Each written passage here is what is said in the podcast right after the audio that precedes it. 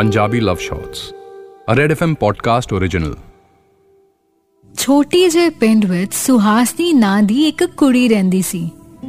ਪਾਪਾ ਕਿਸਾਨ ਸੀ, ਘਰ ਦਾ ਗੁਜ਼ਾਰਾ ਬੜੀ ਮੁਸ਼ਕਿਲ ਨਾਲ ਹੋ ਪਾਂਦਾ ਇੱਕ ਦਿਨ ਘਰ ਦੇ ਦਰਵਾਜ਼ੇ ਤੇ ਦਸਤਕ ਹੋਈ।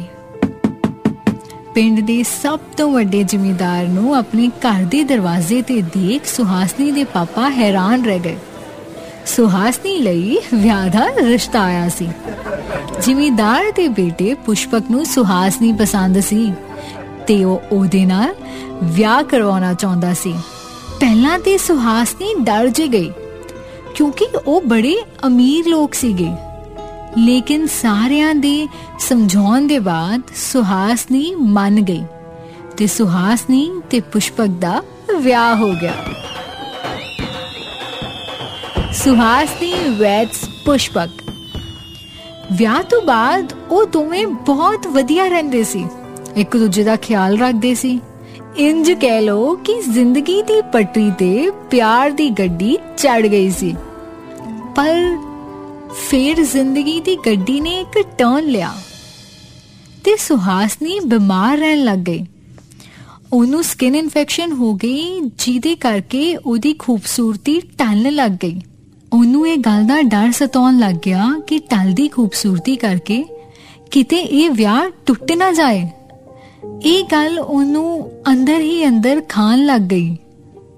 ਪੁਸ਼ਪਕ ਨੇ ਉਹਨੂੰ ਬੜਾ ਮਨਾਇਆ ਕਿ ਉਹਨੂੰ ਇਹ ਗੱਲ ਨਾਲ ਕੋਈ ਫ਼ਰਕ ਨਹੀਂ ਪੈਂਦਾ ਕਿ ਸੁਹਾਸਨੀ ਕਿਵੇਂ ਦੀ ਦਿਖਦੀ ਹੈ, ਕਿਉਂਕਿ ਉਹਦੇ ਵਾਸਤੇ ਸੁਹਾਸਨੀ ਦੁਨੀਆ ਦੀ ਸਭ ਤੋਂ ਸੋਹਣੀ ਕੁੜੀ ਸੀ। ਪਰ ਫਿਰ ਵੀ ਸੁਹਾਸਨੀ ਬੜੀ ਉਦਾਸ ਰਹਿਣ ਲੱਗ ਗਈ। ਇੱਕ ਦਿਨ ਪੁਸ਼ਪਕ ਕੋਈ ਕੰਮ ਤੋਂ ਸ਼ਹਿਰ ਨੂੰ ਨਿਕਲਿਆ। ਰਸਤੇ ਵਿੱਚ ਜਾਂਦੇ ਜਾਂਦੇ ਉਹਦਾ ਐਕਸੀਡੈਂਟ ਹੋ ਗਿਆ। ਤੇ ਐਕਸੀਡੈਂਟ ਵਿੱਚ ਉਹਨੇ ਆਪਣੀਆਂ ਅੱਖਾਂ ਖੋ ਦਿੱਤੀਆਂ। ਪੁਸ਼ਪਕ ਹੁਣ ਸੁਹਾਸਨੀ ਨੂੰ ਦੇਖ ਨਹੀਂ ਸਕਦਾ ਸੀ। ਲੇਕਿਨ ਫਿਰ ਵੀ ਉਹਨਾਂ ਦੋਨਾਂ ਦੇ ਪਿਆਰ ਵਿੱਚ ਕੋਈ ਕਮੀ ਨਹੀਂ ਆਈ। ਤੇ ਸੁਹਾਸਨੀ ਜਿਵੇਂ ਪੁਸ਼ਪਕ ਦੀਆਂ ਅੱਖਾਂ ਬਣ ਚੁੱਕੀ ਸੀ। ਜਦ ਲੱਗਾ, ਜ਼ਿੰਦਗੀ ਫੇਰ ਹਸੀਨ ਹੋ ਗਈ ਹੈ। ਇੱਕ ਦਿਨ ਬਿਮਾਰੀ ਦੇ ਚੱਲਦੇ ਸੁਹਾਸਨੀ ਗੁਜ਼ਰ ਜਾਂਦੀ ਹੈ। ਉਹਦੇ ਇੰਜ ਛੱਡ ਜਾਣ ਤੋਂ ਬਾਅਦ ਪੁਸ਼ਪਕ ਬੜਾ ਉਦਾਸ ਰਹਿਣ ਲੱਗ ਗਿਆ ਔਰ ਉਹਨੂੰ ਦੇਖ ਉਹਦਾ ਪਰਿਵਾਰ ਪਰੇਸ਼ਾਨ ਚਿੰਤਾ ਵਿੱਚ ਡੁੱਬੇ ਪੁਸ਼ਪਕ ਦੇ ਦਾਦਾ ਜੀ ਇੱਕ ਦਿਨ ਪੁਸ਼ਪਕ ਦੇ ਕੋਲ ਆਉਂਦੇ ਨੇ ਤੇ ਉਹਨੂੰ ਕਹਿੰਦੇ ਨੇ ਕਿ ਸਾਡੀ ਬੱਚੀ ਸੁਹਾਸਨੀ ਤੇਰਾ ਕਿੰਨਾ ਖਿਆਲ ਰੱਖਦੀ ਸੀ। ਮੈਨੂੰ ਬੜੀ ਚਿੰਤਾ ਹੋ ਰਹੀ ਹੈ। ਹੁਣ ਤੇਰਾ ਖਿਆਲ ਕੌਣ ਰੱਖੇਗਾ?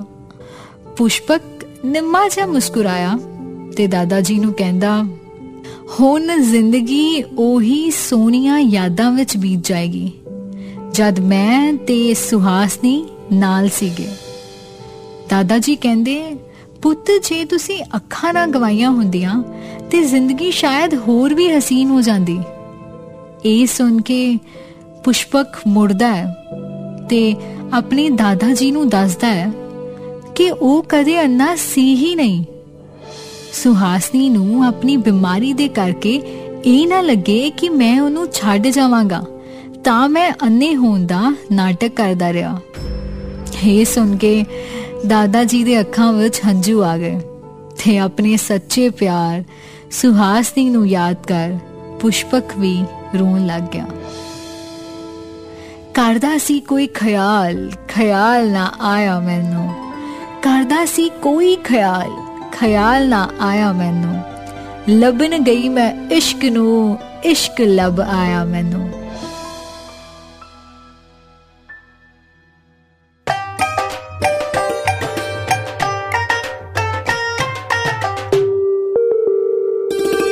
Punjabi love shots a red FM podcast original